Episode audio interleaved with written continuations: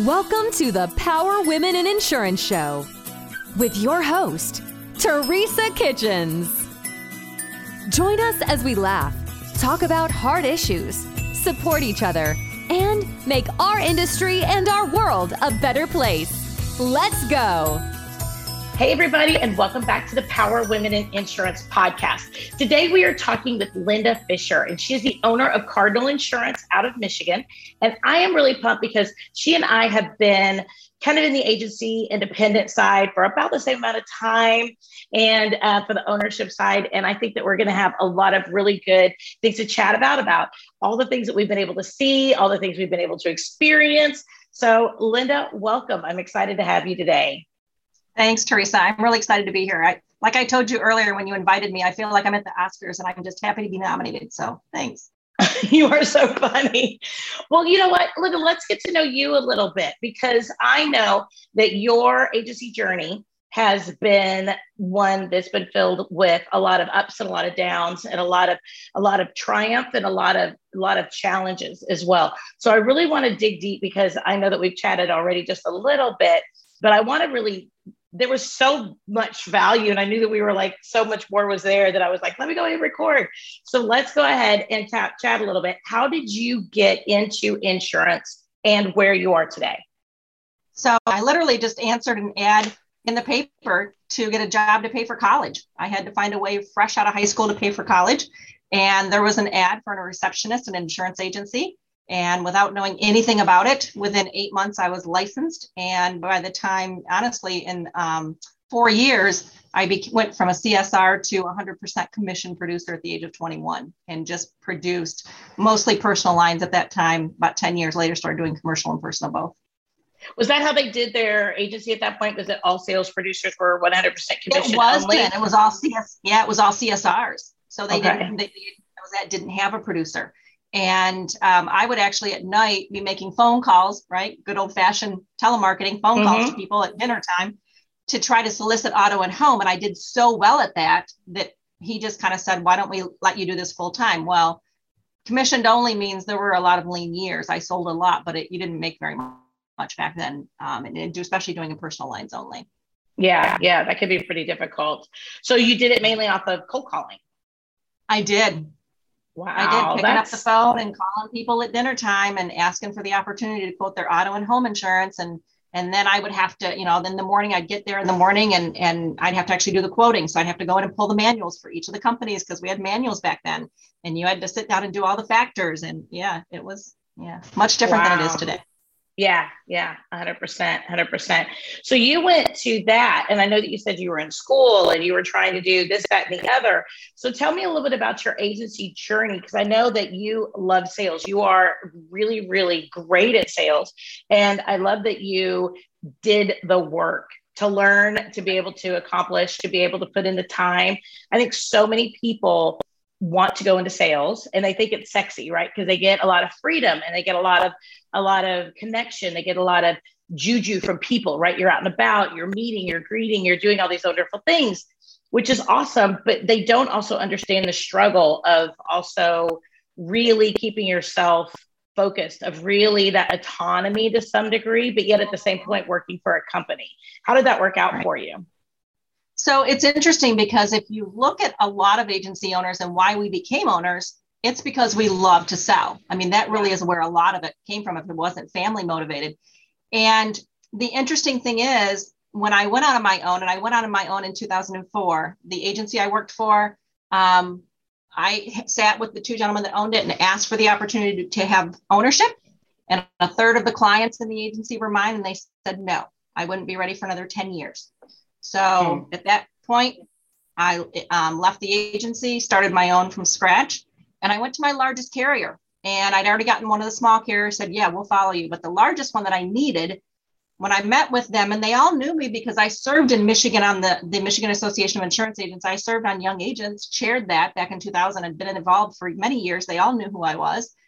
And he said something to me that really bothered me at the time because my ego was crushed. He mm. said, Linda, I know that you know how to write a profitable book, book, of business, but I don't know that you know how to run an agency. And, and a carrier said that.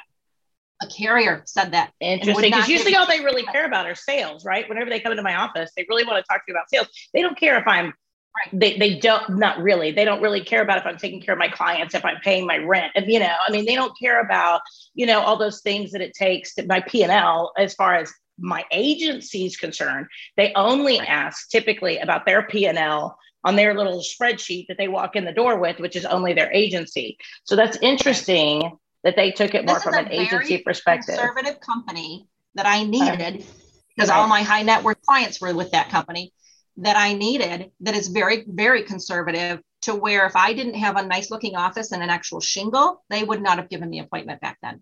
Oh, wow. And so they okay. said no, they turned me down. So, um, and I was crushed, tail between the legs, the whole thing. Yeah. Went back, and about eight months later, I thought, wait a minute, if I can get, and I got two other companies on my own, if I can get these two companies who don't know me, I'm going back after that company I want. So I redid my business plan, I did some testimonial letters from underwriters who had worked with me and went after it again. And I got a phone call saying, actually, we're looking to appoint one in Traverse City. And we have four that we're looking at and we'll consider you as well. So it took me about three months of meetings. But again, I knew all these people. I worked with them for 16 years as a producer. And so I got that one appointment that they gave out. Um, wow. it's not easy to get in that company, but um, but he was right though. He was right. I didn't know how to run an agency. I didn't know about a balance sheet or profit and loss. I didn't know. I knew customer service extremely well. Right. I can do either. I can do sales or I can do service. But I didn't. I definitely didn't know how to be a leader and a mentor. And, a, and a, I don't like the word boss. I never have. Yeah, but um, there was so much growing and learning that I need, needed to do. And luckily, they gave me an appointment before I finished that journey. You know, without a doubt, they gave me an appointment within about a year of when they told me no. So, um, but I had clients that were waiting. I ha- had high net worth clients that their homes were too high in value for the companies that I had. I couldn't write them. I couldn't write right. million dollar homes back. So, so my question to you is, and this is just this is just my question because because it's like whatever people encounter that type of situation, you went directly to the carrier. You had the relationship with the carrier. I was a little bit different. I had worked for my dad's Allstate agency. He wanted to go independent. He had the non compete he said, I can't do this. I need to keep my Allstate agency open. He kept his Allstate agency open for another three years. And I started the independent, right? So, I mean, I started it from scratch. We had nothing, but with the assistance, even though, I mean, how much do captives know about the independent world? Very little, right? And so, like, I would call him and I would say, So, they say I need this thing called E and O. What is that? And he goes, I don't know. Allstate takes care of all that. I don't even know what that is. So, I think right. for a lot of us, the business side of things is really different whenever we get into those types of things. So tell me, but was there, so what would have been the criteria in their mind? Because a lot of people will sit back and if they get that no, they get very distracted. They get very, like you said, ego hurt. Hey, I know what I'm doing. What do you mean I can't have this appointment? Um, but at the same point, no one who comes into owning and, and building a brand new scratch agency has that business knowledge necessarily. I mean, unless they've had other businesses that have they're not in anymore, right? With for whatever reason. Um, so what was it that they would have been looking for at that point? Because that's why I think so many people right now go to clusters. That's why they go to clusters is so that they don't have to crack, scratch and beg and plead and you know create a whole thing to be able to get some of these carrier appointments um, but you've gone direct in a, in a day and age because i'm with a carrier we did it with the cluster we did it going through siaa and that was what my dad's choice was at that point. I was like my dad told me to do it. I did it right? Because i did not know the insurance industry overall. And so um, but we went with the cluster but you went direct and you went directly to those carriers. And i think that's awesome because i think so many people today are really afraid of that. Well i think but i had a huge benefit though. I had served again on the michigan association mm. boards. They knew who i was. I had chaired young agents and i was very active. I was on the executive board. And so you know back then i had finished um, i opened my agency in 2004 i was the young agent chair for the state of michigan in 2000 and had been on that board for six years so they knew yeah. me. They had seen me at conventions. So they knew who I was. So that was different. Not only that, I will tell you that it was those relationships with my young agents that when I got ready to start an agency, I would get on the phone and call them and say, Hey, you know, Greg Rummel and Frankenmuth, can you send me your employee handbook? And Greg Walker, you know, I called on my friends that I had served with and said, I need help. And what's interesting is the group that I served with, there was a photo of all of us in Hawaii at a national convention back when the national convention would, would go to different states for IABA or different places. And that year, there was a whole group of us under a waterfall that had gone from Michigan for young agents. And one of the underwriters looked at the picture and said, only you this you and, and joe are the only two that are not agency owner kids the rest of them oh wow all worked for their dad and bought you know we're bought, we're stepping up in their dad's agencies and so they had that to go back on too that they could which i didn't have that either so they right. were generational and had a lot of so it, you know and one in particular and he's um, unfortunately passed away in may but greg helped me get one of my carriers you know mm. that was a mm. relationship that he was able to walk me over to their booth at one of the conferences and say hey you know, here's Linda, you need to talk with her, and here's why. And so, you know, I understand it's extremely difficult today, you especially with the aggregators that are, you know, in these towns kind of locking up some of the doors for, you know, appointments, et cetera. It's extremely difficult to, but if you believe in what you're doing and you can put it in writing for someone, if I'm mm. sitting back as the person that's going to say yes or no to an appointment, you got to tell me why. What are you going right. to do for me? And you got to speak my language so if I'm a company that loves life, you better start talking about life insurance. If I'm a company that's really big into farms and commercial, you can't come to me and say I write this much personal lines a year. That's not going right. to appeal to me. So just like I have to sell myself to a client, you have to sell yourself to that company. Why are they going to choose you? I love but that. Again, I love that. I, you know, I was blessed. I was very blessed. I just happened to be on that board for so year, so many years, and so I was. I had a different route than a lot of people. But I think that's the power of service, right? Is not only when we put a service first attitude towards our clients, towards our teams, towards our environment, towards our culture, towards even just our industry culture, right? Even if, I mean, no matter what it is, it doesn't mean that we have to serve on boards. It doesn't mean we have to, whatever. If we just serve. But those relationships are huge. The, whether it's IAOA or whatever it is, these young agents that are just, and it doesn't have to be young agents, it's just anyone who's trying to start an agency and you know you've been to those conferences. What i get from conferences yes there's a lot of knowledge but what i get more so is meeting one-on-one. You and i yeah. say hey let's go to lunch together. And let's share what's working for you and what's working for me and what's not. Um, i'm trying to do this. How did you do it? That is invaluable and you're not going to learn that just sitting in a classroom getting technology or you know knowledge. It's really that relationship and it's down the road six months later down the road when i go oh, you know what? I remember Teresa was talking about this company and she works with them. Maybe I can get her to get me in the door. Yeah. Those yeah. are huge. I think that's one thing I really like about Facebook too, is especially whenever those are done through Zoom meetings or through those types of things, because I can go back on those and I can either rewatch videos or I could go search the groups and I can pull up a conversation like, oh yeah, such and such said, but what did what were what was the specifics there? So then I can go through and I can go ahead and pull back up that post and I can do that. And I think that that's the I love the fact that social media has the insurance agencies, owners or agents have really embraced a lot more of the community on an electronic basis. That even though we sit back and we say, I've got to work, I can't be online, which we are, but at the same point, we can participate in some of those conversations, put ourselves out there, develop and cultivate that environment where we help people to grow and to be able to nurture. And we can always go back to those and rewatch videos or reread posts or things like that. Or maybe even just say, hey, I'm struggling with blank. Can we do a Zoom meeting and or a Facebook room or whatever it might be, a breakout room, and just talk about this?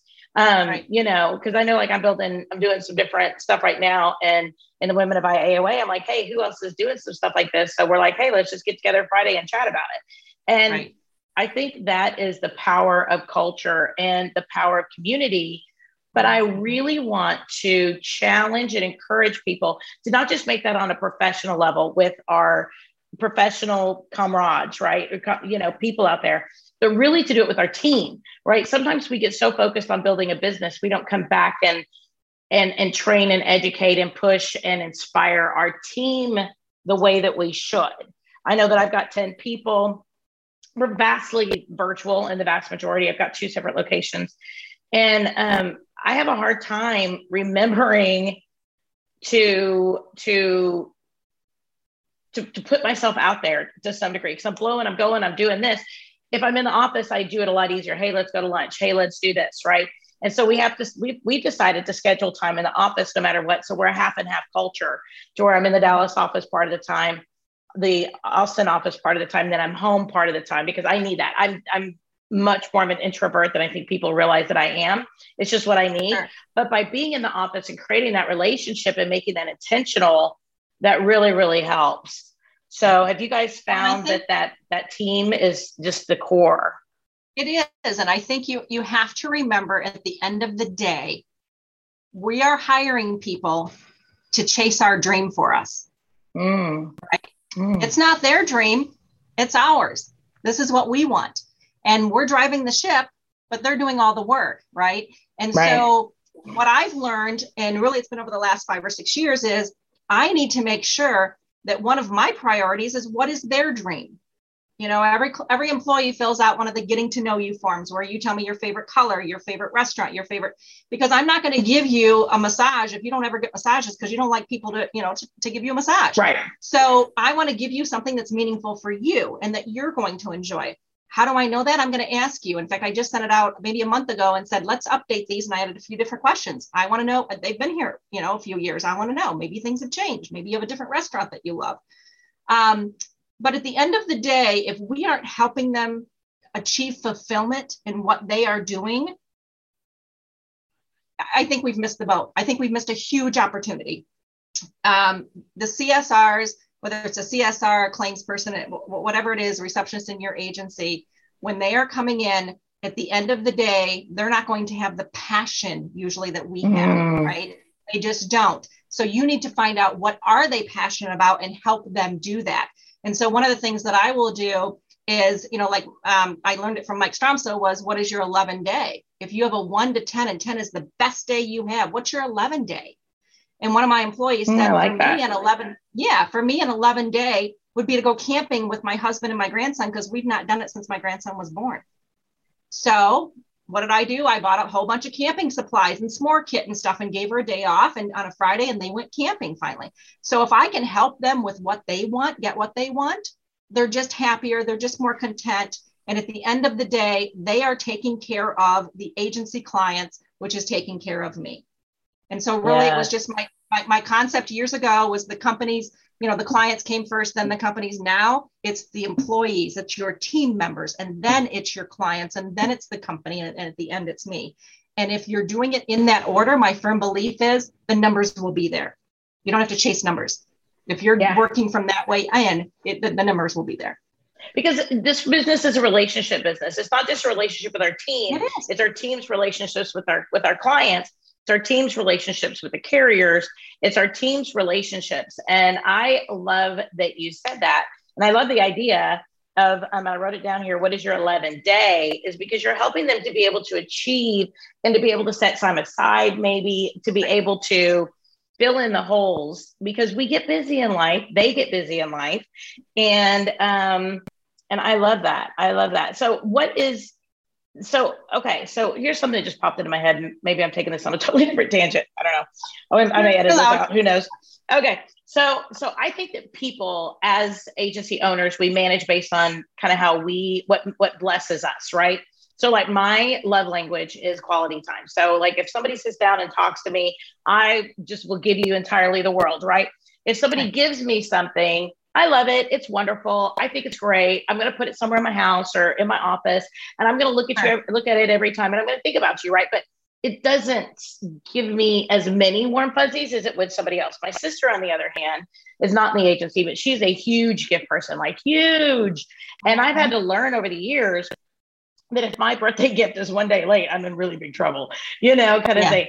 And I think that as an agency owner, part of what we need to also know and understand is we do all these culture indexes or personality tests and things like that too. But what is their love language? Is it that they just want to come on in and talk to you and your door's mm. closed all the time? Is it that they want a, a, a candle, a gift? Is it that they want you to take them out for lunch, you know, for that, for that, for that quality time? Or is it that they, I mean, the feely stuff would probably be against some major rules, but you know, there's different love languages you know, words of affirmation, you know, if that's somebody's love language. Have you done anything in your agency to include that in on how you build your culture? I haven't, and I've read the book because there is a love language book for team members. There is one specifically. Oh, I didn't know that. Okay. Um, and it helped me to understand. I didn't take it to the next level. I know that like Patty Lars has a has a, like a book club at her agency where they have a book and and they'll talk about it. And she may, I think she may have actually done that one. Um, what I try to do is try to make it fun and try to make it unique. so that even if it's not, and it doesn't, here's the thing that, that it doesn't have to be this huge gesture that's very expensive. One year I did the 12 days of Christmas and I really did wrap presents for 12 work days. And they were everything from, you know, a bubble bath to the end was a nice, a beautiful plaque with a cardinal or frame with a cardinal on it that I found. And inside of it was a get out of work free card, right? For a day off. Oh, so, cool. but it was unique that they got to open something every single day. Um, and I can tell you that regardless what their language is, they all loved that. yeah. Because it was something, it was something kind of cool. Um, I have everybody not, loves fun, I, right? I think fun is everybody's yeah, exactly. love language. I have hesitated to do anything like a required book. When I hire someone, I give them a, an old book. It's an old book now called Hug Your Customer, right? Oh, okay. And it was a great book. In fact, I have copies of them back here because I every new employee I give this book to. And Hug Your Customer really was the whole concept of, and it's about a clothing store of all things on the East Coast, um, but it's all about going above and beyond the client who calls on a Saturday when you're closed, but has a funeral to go to and can't find, and his pants don't fit him, they're going to go unlock the door and help him. It's just that whole customer experience and why they do what they do. And so for me, when the whole Simon Sinek why started making the rounds years ago, I did a kind of a thing with my team members and said, I want you to tell me what our why is. And they had time to work on it before the meeting. I want you to tell me what the agency's why is, and you can't use the word insurance or protect. Oh, I like that. So when they came back to the meeting, they had different ideas, but none of them got it. And it wasn't shame on them, it was shame on me because I'm obviously not living it. Yeah. If they can't see it and they don't know it, then I'm not living it. I don't care whether it's when I started, you know, if you look at my volunteer history, I started volunteering at about 18 years old. And I do a ton of charity stuff. My thing has always been about taking care of people. It's always been about mostly, especially children, has been a big thing for me.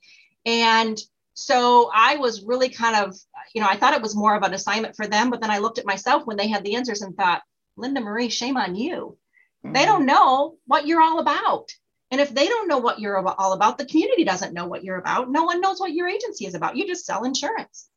And so that was like 20, 2015. And from then on, I said, we're going to get out who we really are. And I met with um, Kelly Donahue and did branding at that point, And they really kind of caught up our whole thing of our passion is taking care of people type thing. Um, and it's now you, you, you could ask any one of my employees that are here and they're going to tell you we take care of people Insurance mm. is just mm. one of the ways that we do that. We do that with, you know, it, unfortunately, COVID has kind of short tailed it, but years ago, I had asked Chris Paradiso for his using his idea for his reverse trick or treat, which he collects toys and stuff for the children's hospital. We did that the first year because I'm a Make a Wish. I started Make a Wish here in Traverse City a few years ago, a chapter of it.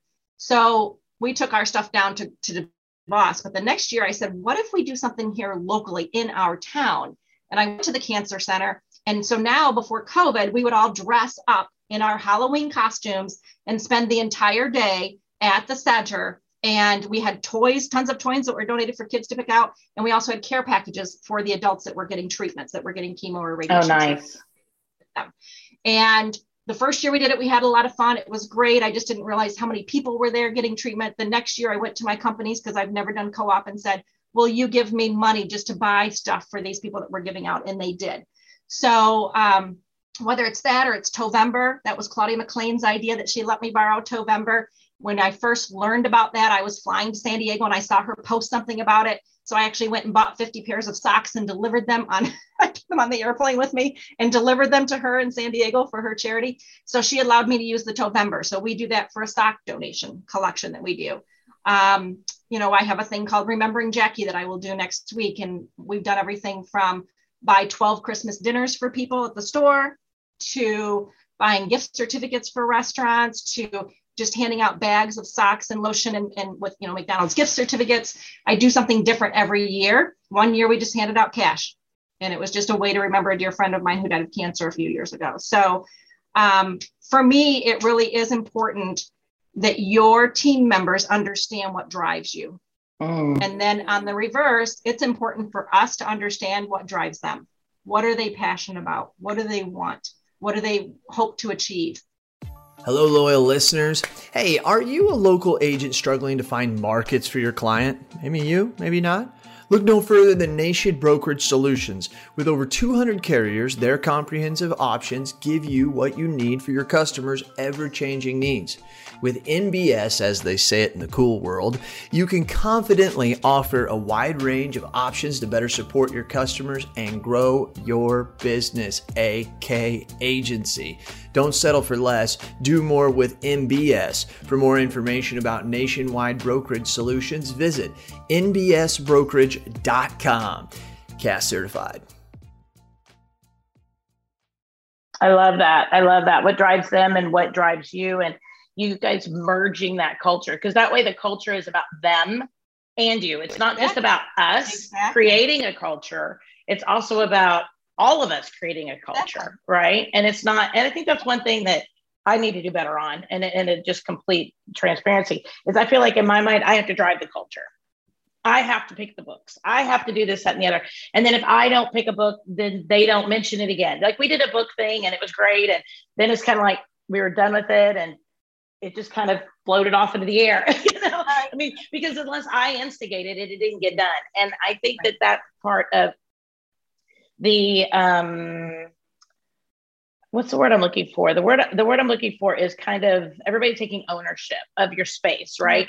Is when everybody feels like they're being heard, listened to, and valued, then they might step on up and say, Hey, I've got an idea for the next book, or whatever it might be, right? So that way everything is not on us as agency owners, it's also that everyone's a leader. Everyone is, you know, has a voice. Everyone is valuable. Everybody doesn't just sit at their desk and do their job and leave and go home. And they have um, their own goals. And shame yeah. on us if we don't know what those are, right? I love that. We need to that. know what those are. I love that. I think that's awesome. I think that's awesome. So now, what made you so passionate about your team and about culture? A lot of us have some sort of a, a situation in life or something that might have happened in our professional career that just says, hey, I want to do something different. I want to make something better. What was it, maybe, you know, even just at a high level, that occurred that happened in your sales history and your in your in your employment history that really just gave you the passion to be the leader that you are today it really there wasn't one thing but you you get to a point in your life and whether it's this i have a dear friend that owns her own financial services place and i said this to her the other day you get to a time when you have to make a decision. Either i'm going to stop growing and i can handle it all myself or i've got to hire people to help me with this. Yep. well if you're going to hire people to help you with this you better figure out how to be a leader and I was, mm. I will tell you very honestly, when I went to open this agency, I had a manager that was a manager in a previous agency that said to me, and he was like, he was a buddy of mine, good friends. And he never really had to manage me. He just kind of let me do what I do. Right. But he said to me, Rob said, Linda, when you, he said, one thing I'm going to warn you about, you'll have an incredible agency, but he said, you're a horrible manager. And I was kind of offended. What do you mean? And he said, you perform automatically at this high, high level and you're mm. going to expect everyone to perform up there with you. And when they don't, you are not going to be happy. And I thought, you don't know what you're talking about. Oh, it just took a couple of years for me to go, oh my goodness, he's right. because in my mind, I assume everybody knows how to connect A to. Z because I know it's natural for me. In my mind, I assume that you know that if this happens, this is what you do next. I assume that you know. And so for me, it was this whole thing of being absolutely buried in my business. And I'm not joking, buried. And someone, and I don't remember who, bless them, gave me the E Myth book. Mm. and said, You need to read this. And I thought, Oh my goodness, I'm making cherry pies. That was my, and this, and what's funny is Traverse City is the cherry capital of the world. So it was fitting for me to read that book. That's hilarious. But, but I was like, That's me. I had better figure out how to build a, a staff of people who are going to take care of these clients or I'm going to continue to be buried doing it all. But and I wasn't doing it all by myself. I still had one or two people at all times, but I was really doing the bulk of it all myself. And I mm-hmm. I told you at the beginning of our conversation, I'm a recovering control freak, and that's true. Um, because what would happen is I would give something to someone to do and they would do it wrong and it would come back on my lap anyway. So then you mm-hmm. get this mm-hmm. kind of egotistical, and it is, it's ego, right? I can do it better. Um, so I'll just do it myself. You got to let that go. You've got yeah. to let that go because what I tell them now when they come to me with an issue, I really learned. I read a book called The Advice Trap, and I read that just a few months ago. And it was another one of those moments when you look in the mirror and go, oh, goodness, Linda Marie. So, bottom line is in that book, I realized that my ego loves being the advice queen. I love having all mm. the answers. Right. And so they keep coming to me, and I keep, I'm, I'm, and I didn't realize it, but every time they come to me, I don't know where to put this, and I don't know how to write this, and I don't know how to do this. I loved having all the answers. What does that do for them? Nothing, right? right. It just gives. And so, what I've learned to do is consciously say, you know what, Karina, why don't you tell me how you're going to respond to that? Where do you think you should go? What do you, you know, what's, what's your answer to that? Put it back in their court because at the end of the day, what I tell them is this even when it's an upset client, you don't want to hand off to me an upset client because the minute you do, you've told that client you can't handle them. You've told that client you don't have the knowledge, you don't have the ability, and every time something happens bad, they're going to have to come back to me.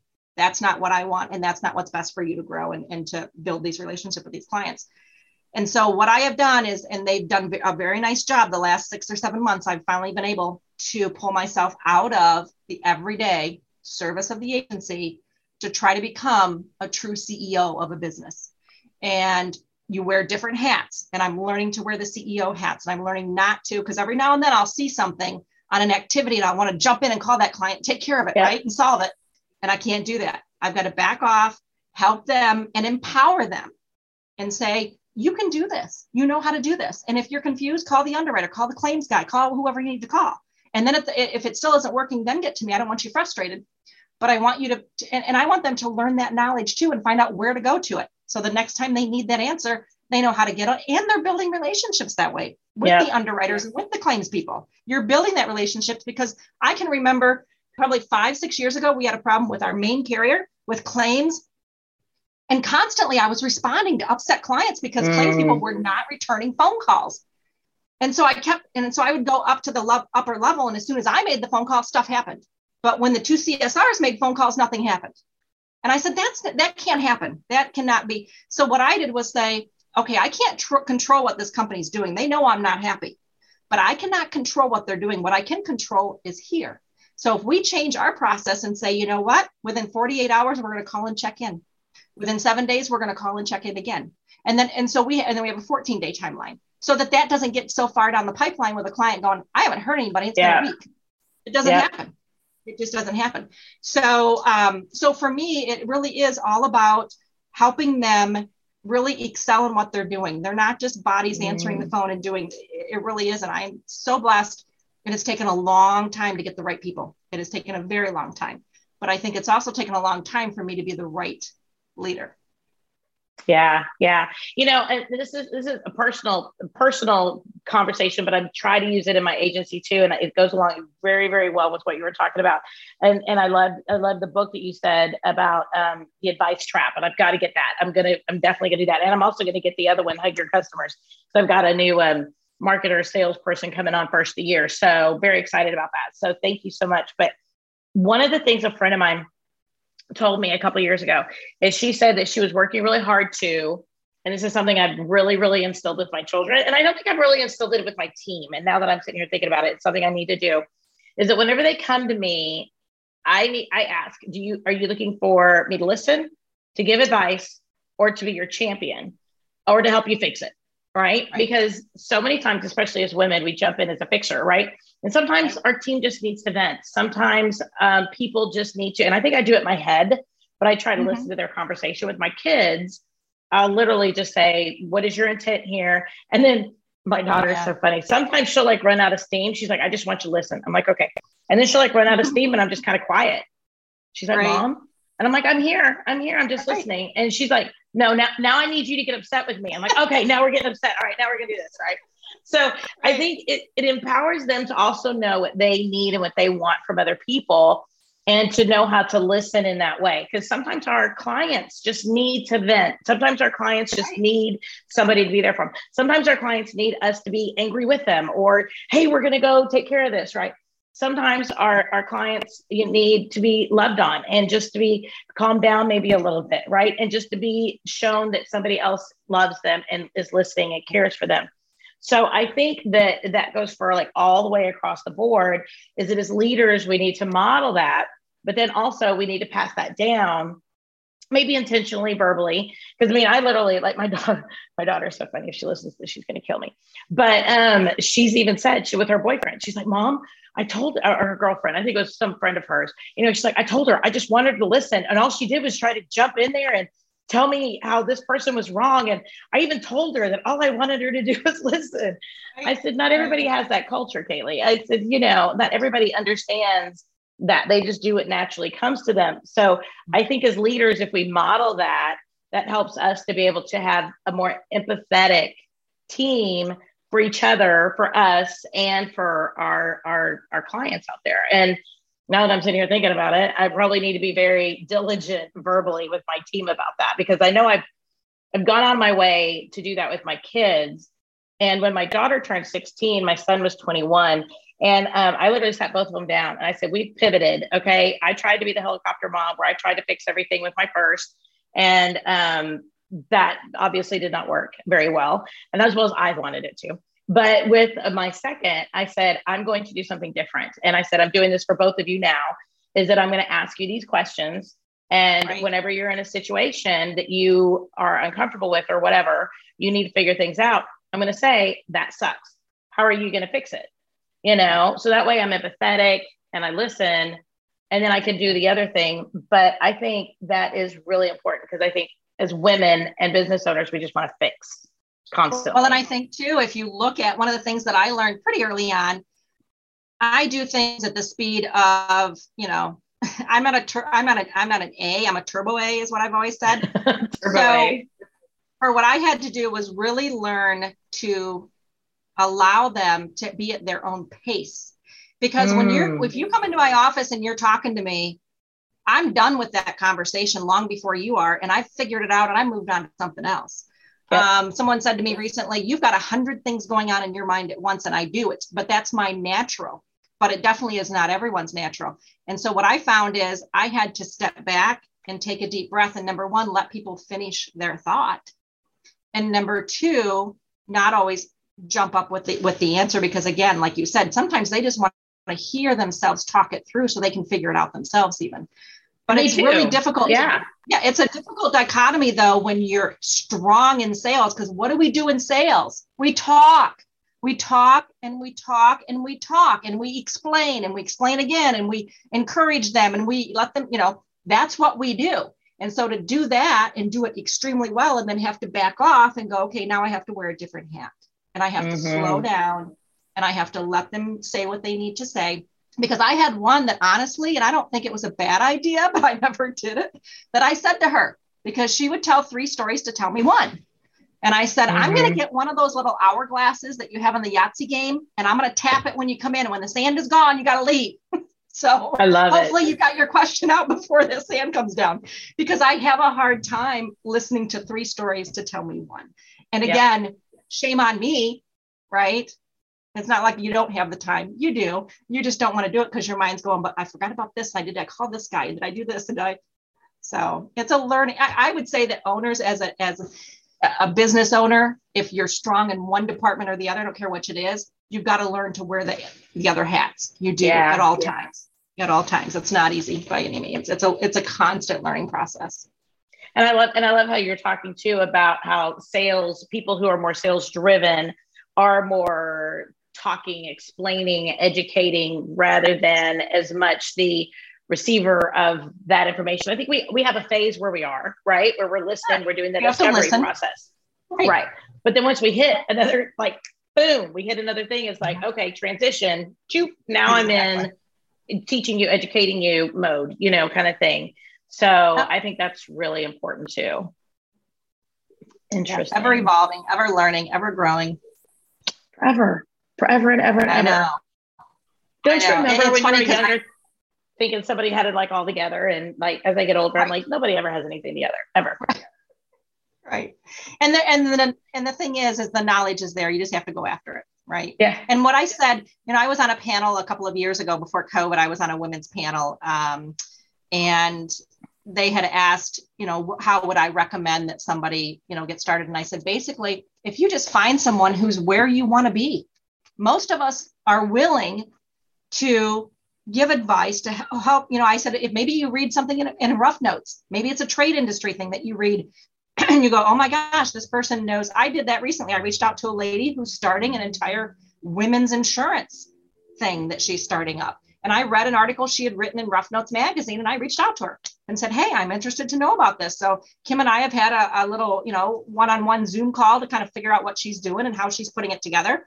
So for people who are trying to get started, if whether it's social media or whether it's an industry magazine or whether it's a convention that you go to, jot down the name of the people that are really wor- doing what you want to do and where you're at and reach out to them. Mm.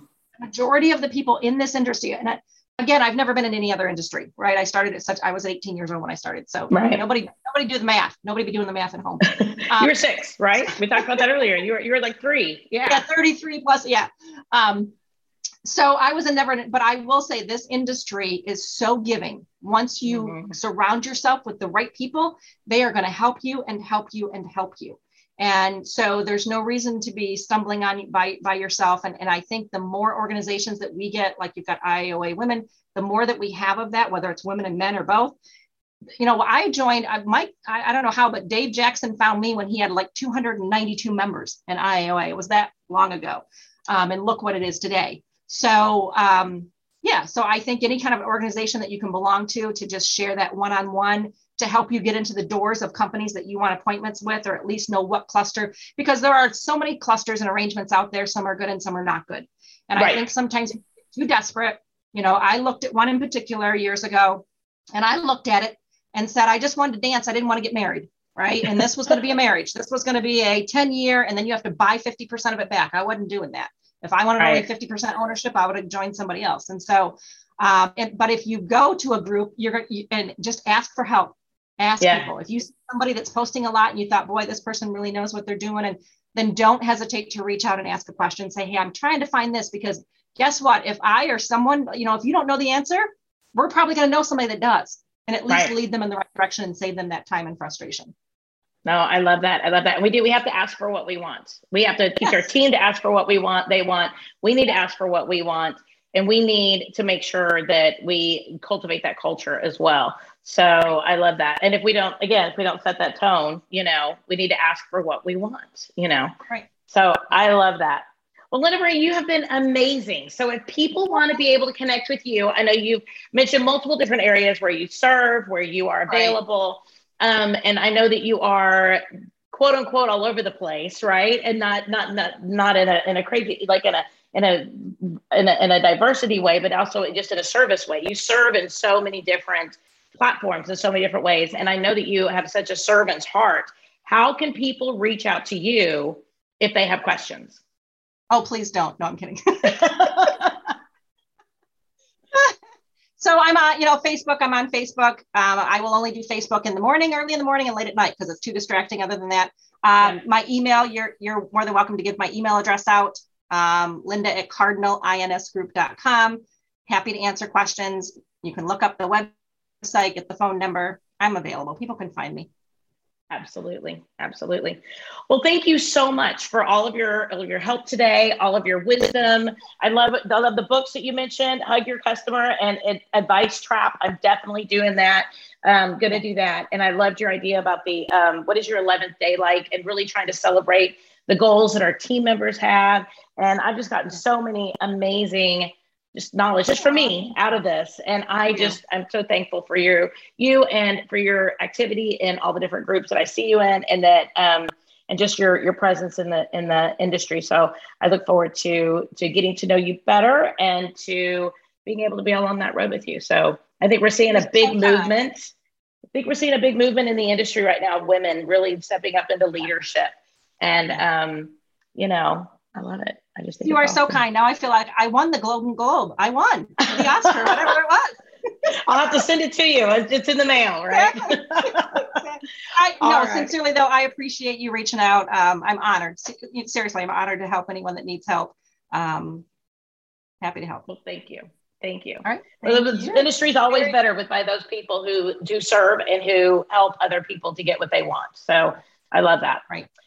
Well, everybody, this is another amazing episode with another amazing woman in the insurance space. We love to be able to celebrate women in the insurance space, women that are doing amazing things, having great conversations, and just being able to make the world safe for, I always say, make the world safe for democracy, but make the world safe for growth of everyone in this insurance community men, women, everybody. There's room at the table for all of us. So thank you so much for listening to another amazing episode, another amazing woman in the insurance space. Make sure that you listen to our podcast. We have a new episode every single Wednesday. Give us a review online. That's how people find us. We'll talk to y'all soon. Have a great week.